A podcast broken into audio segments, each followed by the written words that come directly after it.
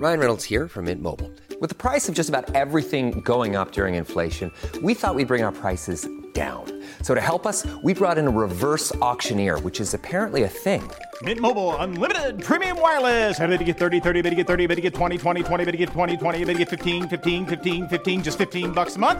So, Give it a try at mintmobile.com slash switch. $45 upfront for three months plus taxes and fees. Promo rate for new customers for limited time. Unlimited more than 40 gigabytes per month. Slows. Full terms at mintmobile.com.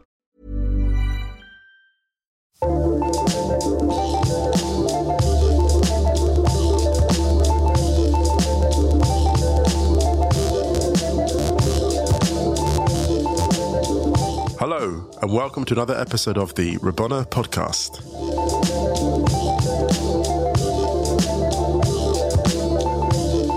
Once again, this is Musa Okwonga, and I'm joined again by Ryan Hunn and Michael da Silva.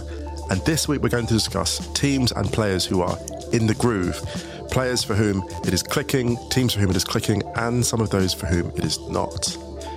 Ryan, Michael, welcome back. Hey, hey, How's it going? How's it going? So, it's going for me. Not so good. oh dear. Well, there's, there's a, that's a disappointed Spurs fan for you. Ryan, how are you doing? I'm I'm fine. You're chipper. Steady away. You're a chipper. Well, you're an Arsenal fan, so understandable. Um, so yeah, let's just leap in. This is uh, this is the theme in the groove. Who's in the groove this week? Who's not? Well, Liverpool are in the groove, aren't they? I mean, they're proving that they are capable. I think of pushing City quite far this year. Um, whether that's far enough to win the title remains to be seen. But there's something different about them this year. I think um, got a bit more grit, a bit more steel about them. Their midfield were just they were fighting for 90 minutes, Right. and they were prepared to get their hands dirty, which is a side of them we haven't always seen. Um, but yeah, they they look good. It's funny because Liverpool, they've been the masters of the fifth gear for so many years, right? You know, Liverpool could blow you away four goals in half an hour, and now they're like the masters of the third gear, where Liverpool in third gear are better than most people's fourth or fifth, and they've just got this really fantastic, I think, match control, don't they? They're just so solid throughout the team. Yeah, I mean, uh, one thing that occurred to me because I was at Wembley um, on Saturday, unfortunately, and um, you know when when Harry Kane is not playing well, Spurs find it difficult to win. Right. When Mo Salah is not playing well, and he didn't have a great game on Saturday, Liverpool still are able to win. And I think that's that's the difference between where those two teams are Right. um, and why Liverpool are, are, as you say, kind of going through the gears. You know, But isn't something about intensity as well? Because Kane doesn't just bring goal scoring; he brings that incredible energy. Like he leads, he sets the tone. And I think you look at Liverpool, and you know you're a big Joe Gomez fan. Uh, you, you've been mentioning before, and they have that intensity, don't they, throughout throughout the side? mm, And they, they, they- they're a team that supplies intensity. They've got leaders really, I know the cliche, all over the pitch. yeah. I mean, that midfield, Keita, Milner is a, a, a new player. Wijnaldum as well. Um, Wijnaldum scored his first away goal in ever in the Premier League. By the way, three years. Great stat that. yeah, I think he scored quite a few at home. Yeah, all his goals a minute home. Yeah. Obviously, and this one only just creeped over the line. But um, but yeah, about that midfield, they they're prepared to just really fight, and there were big tackles going in, and it's not really what you associate with with Klopp's teams. And I saw a real different side to them, and um, they kind of, I mean, they should have won that game. But if they'd won four 0 in five 0 there'd be no complaints. They Yeah. were so dominant at the crucial times. for me, I think the biggest um, sign is just the comparing the two fixtures from last season to this season. You know, Spurs kind of really blew them away last season in the same fixture. It was four one, right? I think at Wembley. Last It was four one, yeah. And this season, I mean, Spurs had more of the ball, more possession, and yet Liverpool, I think, had far more chances on goal, which is exactly what you we we kind of said a couple of weeks ago. I think where Liverpool are most dangerous when they don't have the ball, and I Mm. think Spurs had something like sixty percent possession. Liverpool had forty, Mm. and yet Liverpool had seventeen shots, ten on target. Yeah. and Spurs had a lot less. Can I just say this is the thing with Spurs because it was commented before that they didn't make a new signing. And I don't think it's about buying players for the sake of buying players, but there's something to be said for freshening up a squad. Maybe. Well, this is exactly Yeah. my point. Well, on the first one of the season we did, it was for me in the last few years they've been consistently the best team. I think Spurs as a whole. They should have won the league the year that Leicester won the league. Arguably, should have not should have, but definitely could have in another one of the seasons. Maybe um, was it the year Chelsea won the league with Mm. under Conte? Mhm. obviously, you know, the table doesn't lie to use a huge cliche, but if you were going to pick the best balanced, most consistent team over those two years, I would have said Spurs. And sorry, just before you, but, and that was basically my only concern for Spurs this season wasn't that quality throughout the starting 11 or, uh, with Pochettino as a coach. It was, it was to throw in a basketball reference is using the, the Warriors thing. They didn't, they don't need to sign new players, but they do it to freshen up the roster, Right. to just create something a little bit different to stop it going stale. You know, um, I was at Jurgen Klopp's first game as um, as Liverpool coach, which was also away at Spurs, nil nil, October 2015, and um, at that point, Pochettino had been in charge of Spurs for a year and a bit, and there was a sense that Spurs were just starting to adjust to his methods, and they were just beginning to become the team that that um, that they've become under him. Um, but Jurgen Klopp has had a year and a bit less to make Liverpool into champion, uh, Champions League finalists and contenders for the Premier League. And it just shows you that signing players, the right players at the right time makes a big difference. Spurs don't have the same resources that Liverpool do. Um, but Liverpool have very much overtaken Spurs. And Spurs, for me, they've missed those opportunities that you mentioned to win the league. And Yeah. now this is Liverpool's, this is Liverpool's moment. Spurs are in regression. Yeah, I think, well, yeah, maybe. I mean, I, I think it's a little bit from, I would think it's a little bit too soon to kind of make that much of a call that they're going backwards. But I think that not wanting to go too far outside of the, the, the game from Saturday, but I think the stadium thing came at a really bad time for Spurs, I think, where they could have done with as much investment in that squad or money available as possible. Yeah. There's a, you see a lot uh, recently where a lot of players come to the Premier League and gone to London as opposed to going to potentially Mm. bigger or better sides Mhm. further north. Mm. And I think that if Spurs had had the money available to go and buy some of the sign, some some of the people who they would have been in for that Liverpool were also in for in Yeah. the last couple of years, that could have propelled them to like a, another level. I mean, it's all shoulda, woulda, coulda, but Just to be clear though, when I say regression, I mean in comparison with those other teams that have taken big steps forward. yeah, sure. Um, so they're more kind of just uh, Because they still running on the spot. Yeah. Um, but yeah, you're right about those signings. You look at Naby Keita, what he would do for the, the Spurs midfield, um, Kovacic at Chelsea.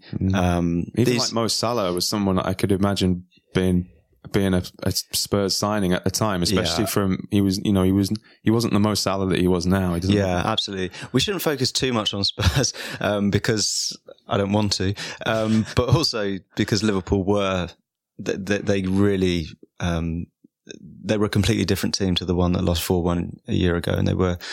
For me, this is further proof that they're going to push City all the way. Yeah, I wrote something on, on Twitter after the game where it was just they. This is the first time I can remember for a long time that they look absolutely the real deal. Mm. You know, there is no mega weakness, Yeah. really anymore. Van Dijk, by the way, was was amazing. Yeah, Um, colossal.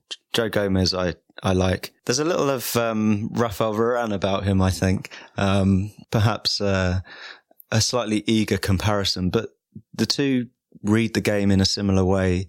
Um, they don't like to dive in unless they really have to, and when they do, they can make that big challenge and hmm. save their team. Gomez has got a long way to go, but I do see.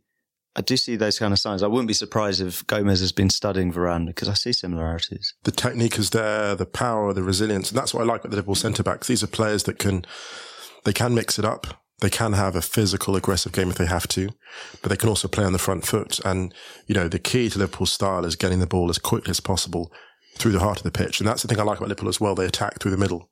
Um, if you look at the Man City action, Liverpool have sort of these are sort of very reductive comparisons. City this year are using width and Liverpool almost by comparison using almost a crossbow approach. You know, the when they counter attack, it's like down the middle. Mm. Sadio Mane has it, then lays it off. Naby Keita is bombing on almost as a kind of wide forward in Yeah. those in those configurations. Um, it's very bold what they're both doing. There are ways to get around Liverpool though, and the, the Spurs didn't have much joy in that game. But Lucas Moura, I think, was the only player that can come out with any credit, and he hit the post, and that whole opportunity came about because there was a long ball. Moura was, I mean, I was sitting behind the goal, so I could kind of appreciate a bit more the, the, the width of the, of the play. And Moura was kind of hugging the touchline and, um, Alderweireld, Dier were often looking for him with long, accurate, early balls. I think crucial thing is to catch them early and don't give Liverpool an opportunity to, to organise. And it sounds simple, just hit it over the top. But Liverpool are kind of team that if you give them that opportunity to get into place, they will, uh, inf- um, they will bring in the, the, the press and it will be very difficult to beat them at their own game. Right. Yeah, I mean, one one major trait throughout Klopp's Dortmund teams, and you know now he's in, he's got that going with Liverpool. It's just how relentless they are Right. when you have the ball. Yeah. and it's and as soon as you lose the ball high up the pitch, they're gone. Yeah. you know. And there was a couple of times yesterday where I mean, realistically, you know, Liverpool should have been out of sight at half time. Mm. And in the second half as well, there was another couple of opportunities where they really, really should have uh, put Spurs away. Um, there was that one chance where I think Mane, Salah, Salah and Keita were breaking forward and Mane held onto the ball just a little too long, Mm. kind of killed Keita's run, delayed the pass. And, you know, if that gets released early, it's a much better chance. Um, actually, talking of players that segue that do lead the counter attack exceptionally well, Eden Hazard. Um, and there is a player, and this is a team, Chelsea. You know now, this is a team in the groove. Really great to see Olivier Giroud looking so good. Great to see Willian uh, have another great game, but that's Willian, so he just does what he does. Pedro is resurgent. Sarri has so much uh, to be thanked for by Chelsea fans, I think, and they just look terrific. They do. Hazard's a class act. I think Chelsea are quietly putting together a title challenge. Yep. I think it's unbelievable in some ways that Chelsea are able to just recycle. They, they can they can get rid of a coach and the next season just become contenders again. I mean, it's probably too early to call them contenders, but look how good they look. It's just great headhunting. It's great recruitment. Now, I look at Chelsea and I think to myself, that is basically like one of those blue chip, you know, headhunting firms where they, you know, they search for a CEO for like three years and they've got like a list of, a short list of people and they're like, okay, it's got to be Sarri this time. And they've brought him in and he's directly aligned, like his philosophy and what he wants to do, the foot wants to play, the way he liberates his players is directly aligned with the players in his squad. And they're just playing, I mean, terrific, terrific stuff. Um, and I, I have to give Giroud credit here because he is someone who's been much maligned by a lot of people, but his ability to lead the line for the club and country, the combination uh, with Hazard for Hazard's first goal, beautiful move, dummy from Hazard, spins off, receives the return pass, rides a challenge in exceptional fashion. The dummy he throws on the last defender, the, poor, the defender's still looking for him, and and then rolls it home. And but that's that's Giroud. That's Yeah. why he's the point man for France. Yeah. Yeah, I mean, this is turning into a weekly Giroud Mensch. And Matuidi, sorry, sorry. Giroud, No, this- Matuidi we're going with- yeah, now it's time for our Giroud and Matuidi section. But yeah, I mean, it's just what he he's he's he always has been like like Giroud. Um, I think we mentioned last week or the week before that if players like Hazard, players who like to like run beyond the the striker, he's a perfect striker for those kind of players because he's really really good at link up play. He's not particularly selfish Right. and um, he's really, really good at bringing other people into play. And players like Hazard, so often in teams, the number nine can be the main guy. Mm. And actually, when you have someone like Hazard, who is clearly the main guy at Chelsea, having Giroud as the nine just means you can just maximize. I think Right. sometimes, for me last season, a lot of Chelsea's problems going forward came from Morata and Hazard not really gelling as much as you'd like them to. And um, I think you've seen the season, Hazard's kind of exploded already at the beginning of the season, and he's just been unbelievable. He's been know. unbelievable for several years. Oh, yeah, And you've got yeah. Real Madrid seem to come in from every year Mm. and every year they get rebuffed. Mm. And I think Eden, Eden Hazard genuinely loves it in London. Mm. Um, he's very happy at Chelsea and the, the player and the club are a perfect fit, I think. He had a bit of a was it he, he had a poor goal scoring season. Was it last season? It was a couple scored- of years ago when he was yeah, it might have been the season before. Um, Um, but since then, I mean, he's just, I mean, he came on against, uh, uh, Arsenal in the second game of the season and just changed the game, like completely changed the game. And you know, when you see like Messi and he's so clearly toying with a lot of the opposition because he just can, you know, Hazard has that to his game. Um, I want to talk about not to be not to be Mr. Negative, but I want to talk about teams it's not quite clicking for because Chelsea, you know, the Chelsea machine is just up and running, but the Atletico Madrid machine Ooh. is really creaking along and is in trouble. I mean, they had a one-all draw, didn't they, at the weekend? Yeah, and they were lucky as well. I mean, well, lucky. They had a lot of chances, but they weren't clear cut. And Eibar went one 0 up. I think it was the 87th minute or Right, something. And um, yeah, Athletic got out of jail with a, a 94th minute. It was literally pretty much the last kick of the game. It was a, it was a great goal, that. It was a really good goal. Yeah, um, Borja, the young. What, what's going on there? Because they bought Lemar. Griezmann literally made a big song and dance about staying. He's always, you know, doing more dancing than scoring at the moment, Griezmann. He looked rusty um, and off the pace. But we're seeing this with a few players, like a, a World Cup hangover, you know?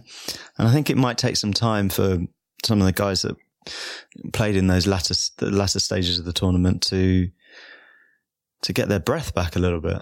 I mean, I, I just to go back to Spurs for a second, I think Harry Kane should be dropped, um, for his own good. Um, I think he's, he's played so much football in the last year and you could say for the same for Griezmann. I mean, you know, how many games did, that, did Atletico play last season to get to the final of the Europa League, uh, both Spanish competitions, League and Cup, getting to the World Cup final? I mean, this guy's That's a lot of clocked football. up. Are we a not being a bit generous? many to, minutes. I mean, uh, I mean, Harry Kane, I would, to be euphemistic, maybe rotated for his own good um, or rested. But you look at Atletico Madrid. Diego Costa missed a really, really presentable opportunity. Hmm. He did, and we forget they started the season well. They had that great win in the Super Cup. But is there something about the fact that key parts of the Madrid Atletico machine are showing signs of wear and tear? So Godin has not his normal commanding self. It's taken a while. It will take a while to integrate Thomas Lemar into the setup. Perhaps that's part of it. But also maybe there's a sense in which people have worked out how to play against Atletico Madrid. I don't know. To Is an extent, to an extent, but I don't really worry about Atletico because how long has Simeone been there now? Good few years. Is it Nine, Um, nine years, eight years? That long. I think so. It's been quite a while. and he has this knack of regenerating the team, you know, and that's probably, you know, you look at the great coaches, Alex Ferguson. I mean, that's what made him so successful that he was able to regenerate that team, you know, year after year, lose important players and replace them, not like for like, but continue to be effective. And I, I think these are teething problems for, for Atletico, but I, I can see them hitting their, their stride quite soon. So this is his eighth, se- eighth season. Eighth season. Mm. That you know, can I say this actually? That's a remarkable. I just want to give credit to that club for having faith in him, Mm. in their recruitment, and then, you know they, we talk about a lot of clubs as being projects, and that's a horrible expression. But Yeah. look, this is a club that has got a new stadium, it's held on to its best players, Mm. and actually, to be fair to them. I did see chances missed on that day that would otherwise have gone in. And if, if they go 1 0, 2 0 up, then it's a different But game. they've they've lost a lot of big players as well. You know. Yeah. You know. You know. Even going all the way back to Aguero. Forlan, they Yeah, sold yeah. arguably the best striker in Europe three years straight, Mm. and they got better each year. I mean, yeah. Testament to the coach. So can I just say, let's let's not write you off. This is whoever's listening to this podcast. I'm not writing you off. Yeah, I mean, I mean, it's, uh, they're only four games in, you know, and um, I think that the, the the only worrying thing for Atleti, I, I think, is that. Uh, well, I mean, we did a podcast just after the Super Cup, and we were like, they look really good, Right. and they've added genuine flair with Lemar, and if they can build on that robust defensive attitude and how intense they are, and then add a kind of element of attacking flair to that, they'd be really scary. Mm. Unfortunately, we've not seen that yet this season. Mm. Can we just go across the city then, across Madrid, and just talk about Real for a moment because they've again sort of stuttered into this season. Uh, they had a draw against Bilbao, which is actually it's no shame. I mean, you draw away to Bilbao; it's not a bad result. Oh, actually. San Mamés is a hard place to go. Yeah. isn't? Yeah, pretty brutal. It was a great game. That there's a lot of good games this weekend. Actually, Can I say West Ham? West Ham, welcome back. Glad to see you winning. Yarmolenko, I told you. right, I have a thing about Yarmolenko, and it's not. It's kind of well, it's not football related, but he wears football shirts that are way too big for him. like, have you noticed? There's in this era of you know tight fitting shirts, he looks like he's got his you know he's you know when you kind of play just for a Sunday league team and they're all XL. Yeah. he's got that going on. It's like a painter wearing a smock. You know, like, like those, you know, like early Depardieu movies when he's sort of sitting in the French countryside with like a glass of wine and this smock. You can imagine Pirlo wearing a kind of one of those on his off day. Uh, before we get on to West Ham, can we just like go back to La Liga and wrap that up? 'Cause Yeah, of course, We're why not? jumping all over the place. We're, we're like jet setting all around. You give me a theme and I go wild. That's my problem. Um, teams who have unfortunately unclicked or ungrooved. Huesca finally lost. Oh, First defeat of the season, unfortunately. Uh, Barca are top after going behind again to Real Sociedad. Uh, so they've been behind in every game. I think they've been behind in every game this season. Can I just have a quick narrow, word? narrow win though, right? Two one. 2 1. Yeah. And actually, Sociedad could have got a point quite easily. Can I just throw this in? Sorry to, because I know that Barcelona fans, you know, will be listening in uh, every now and again to this. Barcelona Twitter, for those of you who don't use Twitter, is absolutely hilarious because it seems to be in a state of perpetual crisis. And Sociedad are a very, very difficult club historically for Barca. But Valverde's record against them is outstanding. And what I love about that is it shows Ernesto Valverde's ability to find solutions, to grind results out. And, you know, Barcelona may not have their fifth gear that often, but their third gear, and they've made a lot of big money signings, that's fair, is extremely good. Their resilience under pressure, uh, Dembele's been fantastic at crucial moments this season. Coutinho's looked good. Suarez was good the other day. So let's give him credit. And, you know, in games where Messi is finding it tough against, you know, a deep line defense, other players are stepping up. And I think that's really significant for them this year. But this is what I'm talking about with regeneration. I mean, it's not that long ago that Barca lost Neymar, and to most clubs, that would be a huge blow that would take years to recover from. Look at Liverpool when they lost Suarez, Spurs when they lost Bale. But Barca, it's almost like he's he's well, so what? right. I think also, you know, they've lost Iniesta, who wasn't playing as regularly last season as he has been. He wasn't as integral to the starting 11, but that is a huge person in the dressing Yeah. room and someone who's been there for a long, long time. And, you know, they've brought in a few new players this season. They've brought in Vidal, they've brought in, uh, Artur, and they've brought in, uh, who else did they bring in? They brought in another guy and they've let a couple of people go as well. Malcom came. Yeah. yeah, Malcom. That's it. Yeah. And um, I mean, they had the big win against Huesca.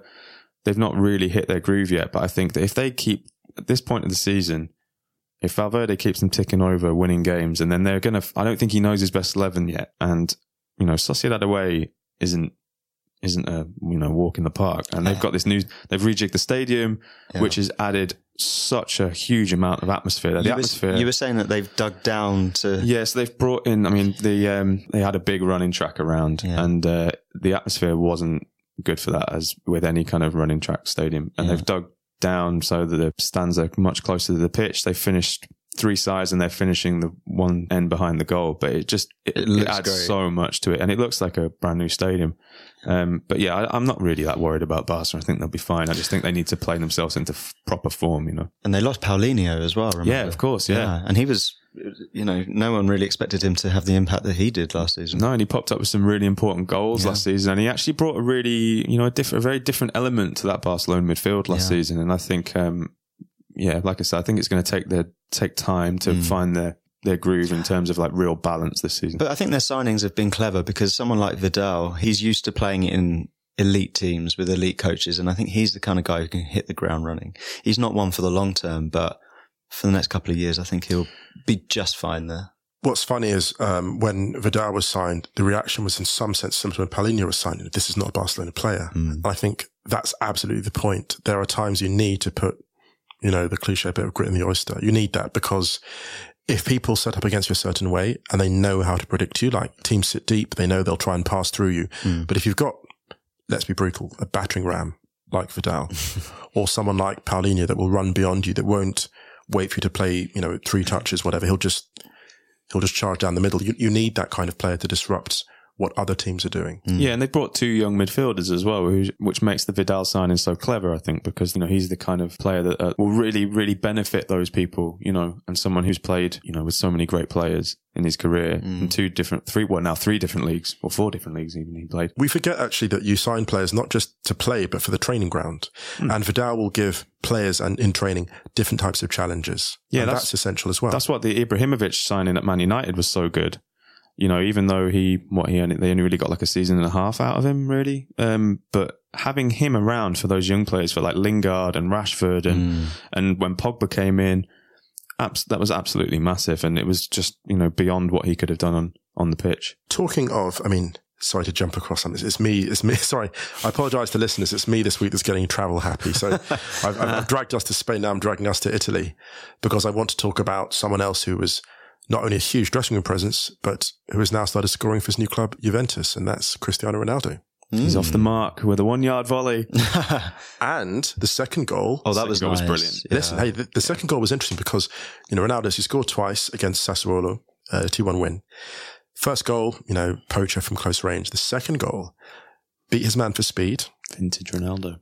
and then, you know, peeled away and then like left, I think left for finish across the bottom keeper. right. yeah, corner. yeah. And I was like, okay, keeper. this man is in the groove. And the way they celebrated with him is interesting because obviously he's someone who they have a lot of faith in. He's someone who they know needs to be loved. So the entire team piled on for the goal.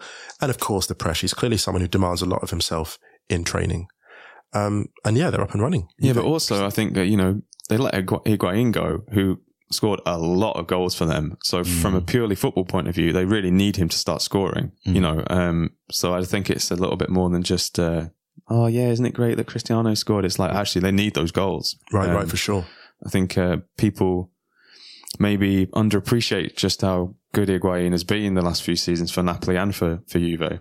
I'm actually uh, really into this Juve team. I quite, I quite, I think they they they Szczesny in goal. Che- well, yeah. I mean, take my money, take all my money, you know. Um, but yeah, the only downside, obviously, on on from the Juve Sassuolo game was the Douglas Costa, Oh man, that thing, was which ugly. was pretty grim. Yes. actually. He spat in his mouth. Yeah, well, what, well, what happened was they'd been kind of. It was him and I think it was Di Francesco. They'd been going at it. They'd each been other. going at it, and Yeah. Di Francesco, I think, had crossed the ball in for the Sassuolo goal, and I think uh, Costa had left one on him a little bit, and he got and Di Francesco got back up, and Costa actually could have been sent off for what he did before the the spitting thing, which was kind of, kind of threw an elbow up, Yeah, yeah. but it wasn't just a nudge; it was a bit of a swing. Hmm. And then um, they kind of started having words. And then from pretty much point blank range, he just spat in the guy's face. Yeah, it's gross. And the ref didn't actually see it initially, booked him. And I think it was a VAR it thing was that then got yeah. him sent off. he could have a, a lengthy ban for that. Yeah, and he released this. Uh, did you see his apology that he released? Hmm. So he released an apology on Instagram, which basically apologized to everyone apart from Di Francesco. So he apologized to the fans, the players, and yada yada yada. But I don't think he actually mentioned the player in question. Hmm. So I, the only thing I thought at the time was that it was such an extreme reaction that I wonder if Di Francesco said something. You know, when you just see a player Hmm. kind of like go, you know, I wonder. I'd be interested to if just to hear if anything more comes out about What what, was said. what was said. Yeah. I'm always interested, actually. It's funny to say, I'm always interested in players that snap on pitches because so much is said. Like, Yeah. you, you know, we, we, even at the level we played at, people are always talking, always going at it. So for a professional player that's come through their entire career to go off like that in a moment and jeopardize so much, it's always interesting to analyze. I mean, and Douglas Costa isn't, not the most volatile of characters, is he? I don't recall him being particularly He's not the most zen either, though. To be fair, He- it's funny because the inconsistent winger um, has really been shown up in previous years because you had players like obviously Bale, you know, but when he was a winger, just delivering every single week, and Luis Figo. He's a kind of throwback Douglas Costa to the times when you could only re- really rely on a winger one game in three. You know, Savicevic was like that to an extent when he played as a wide forward. Savicevic would disappear for like months at a time and then Yeah. turn up in May and then just win everything. But just to return to the the sunnier side of that game, um, I want to ask you guys about Ronaldo. I mean, he's 33 now. right. Um, not sure how Just long hit is his prime. Is it? Is it two two year deal? I don't know actually. Yeah, two or three years. I mean, do you guys think that he can stay at this level? Because for me, he looks as good as ever. I think I think it was a very very smart move. Yeah. to go to Juve. There were very few clubs that I think he could have gone to. I think now it becomes a little bit more of like stat stuff with mm. Ronaldo. It's like keeping up that goal scoring record. Yeah. And I think maybe PSG was another club that he could have gone to. Hmm. And the gap between them and the rest of the league is is Ronaldo, Neymar, and Mbappe. who would have taken who would, who takes the penalties? You need three footballs. Cavani. You need three penalties. You need three footballs. But I I would say with um, with Ronaldo at Juve, I think it's perfect because you know Serie A is still a competitive league. Yeah. It's still a competitive league. Juventus are a great team. There's a good mix of youth and experience. Older heads like Blaise Matuidi, who I love very much, uh, and, the, and the younger generation. Players like Pjanic as well. And what's really exciting is they'll put together a really strong Champions League campaign again. Mm. Mm. It's such a great platform for it because he can enjoy his games in the weekend. I don't think he would have enjoyed PSG much because Ronaldo is a fantastic player. And if he'd wanted to just go and score a sackful at a club which is uncompetitive, he would have gone anywhere. He could have gone Yeah. to China or wherever, but he He's doesn't. undoubtedly the main man at Juve as well, and I Right. think that you know, as you've seen with Neymar, who moved to PSG to be the name, we've mm, covered this a million times. But I want to respect Ronaldo for challenging himself because Yeah. it is a big move for him. He he has done something a bit brave. You know, it's like when you've sacked off a major rock band and started a new project by yourself. Like he's done that. He hasn't just he hasn't rested on his laurels. He really could have stayed at Real. There was no real. I mean, I think it was probably a relationship point, which is why he eventually left. And like when Sid was on the podcast, Sid Lowe, and he was saying that you know, I don't think he ever felt massively loved at Real. Whereas when he scored that goal against Juve and they applauded him, he was, and Sid said, I wonder if this means he's going to go to Yeah, it Juve seemed like that some was a big point. moment for yeah. him. Um, Should we take a quick break and then come back? Yeah, why not? Why not?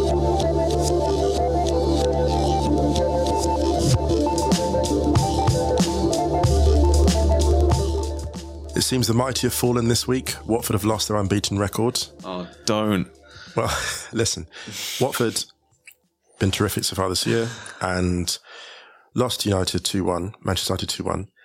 Troy Deeney had a surprisingly quiet game, given his physical strength and given the fact that he is often very vocal about the weakness of some of his opponents. But Chris Smalling handled him really well and scored a fantastic goal. Marouane Fellaini continuing his fine form from the World Cup.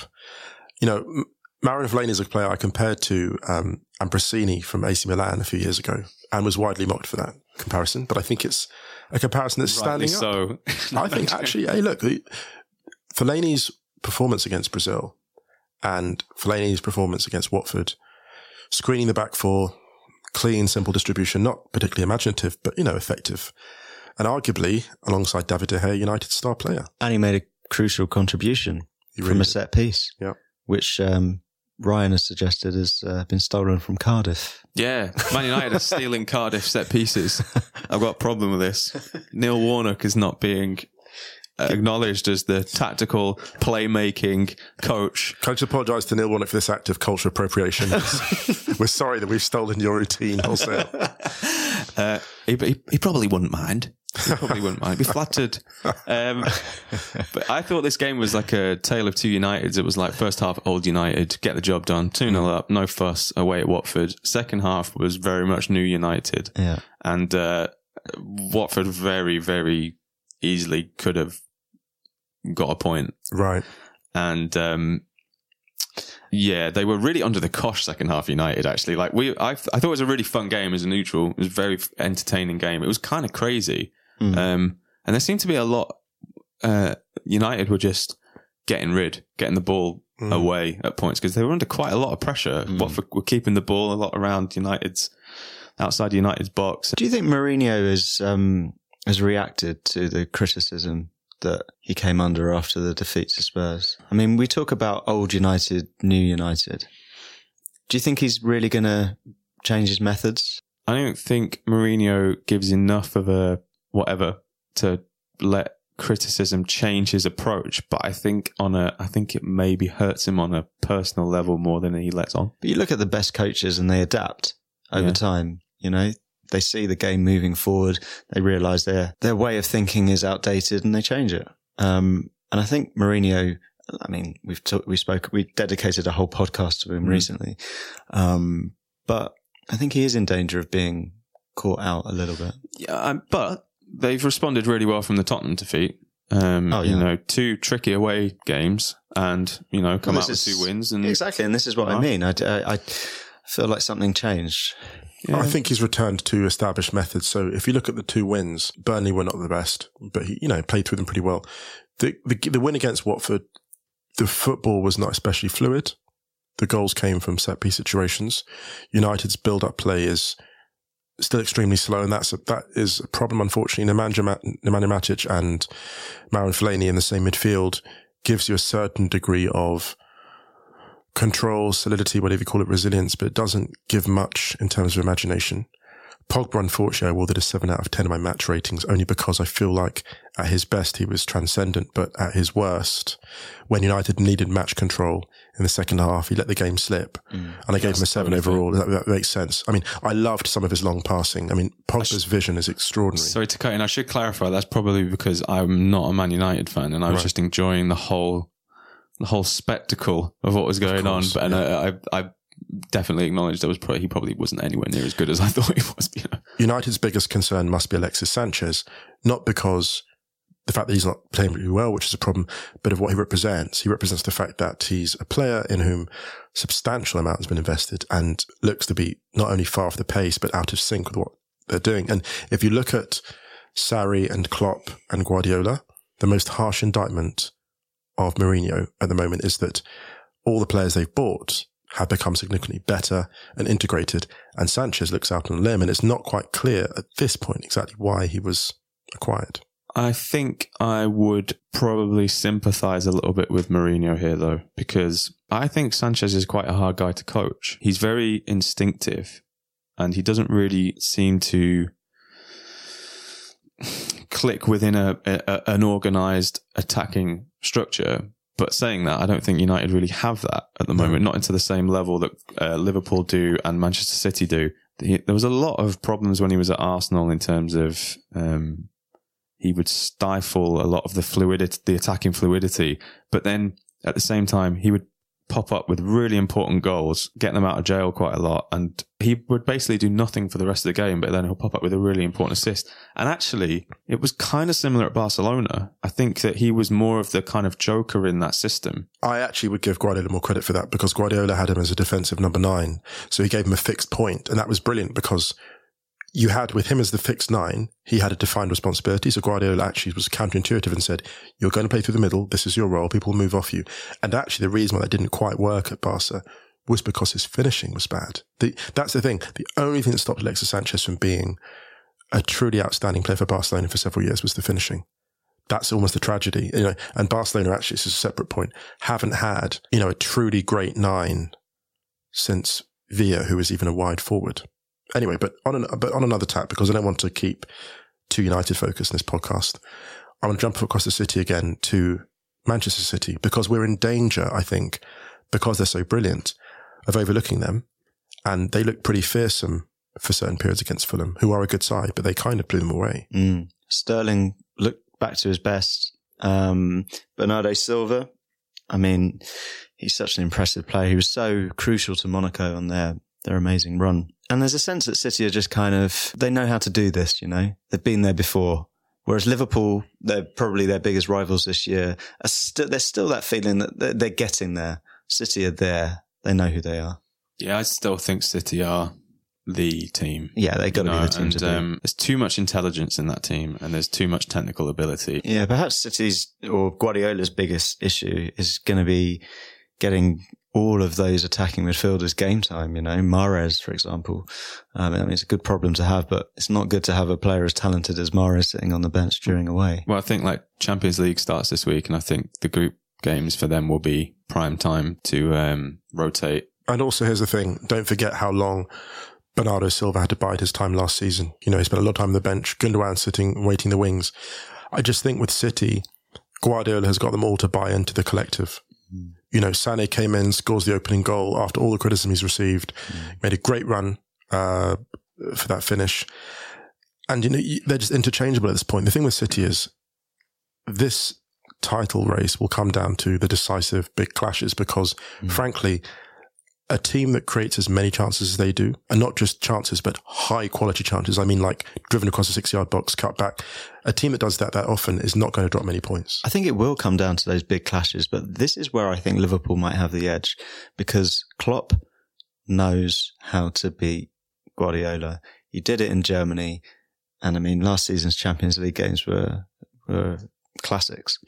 Um, and there's only one coach in world football that gets under Guardiola's skin. And Klopp knows how to do it. Can I give a shout to West Ham, by the way, before we Yeah. begin to wrap up? Only because they've had a really tough time of things, and it's always nice to celebrate positives when you get a chance. And it, it, I'm just really happy to see West Ham getting that win with you know three three lovely goals actually against Everton.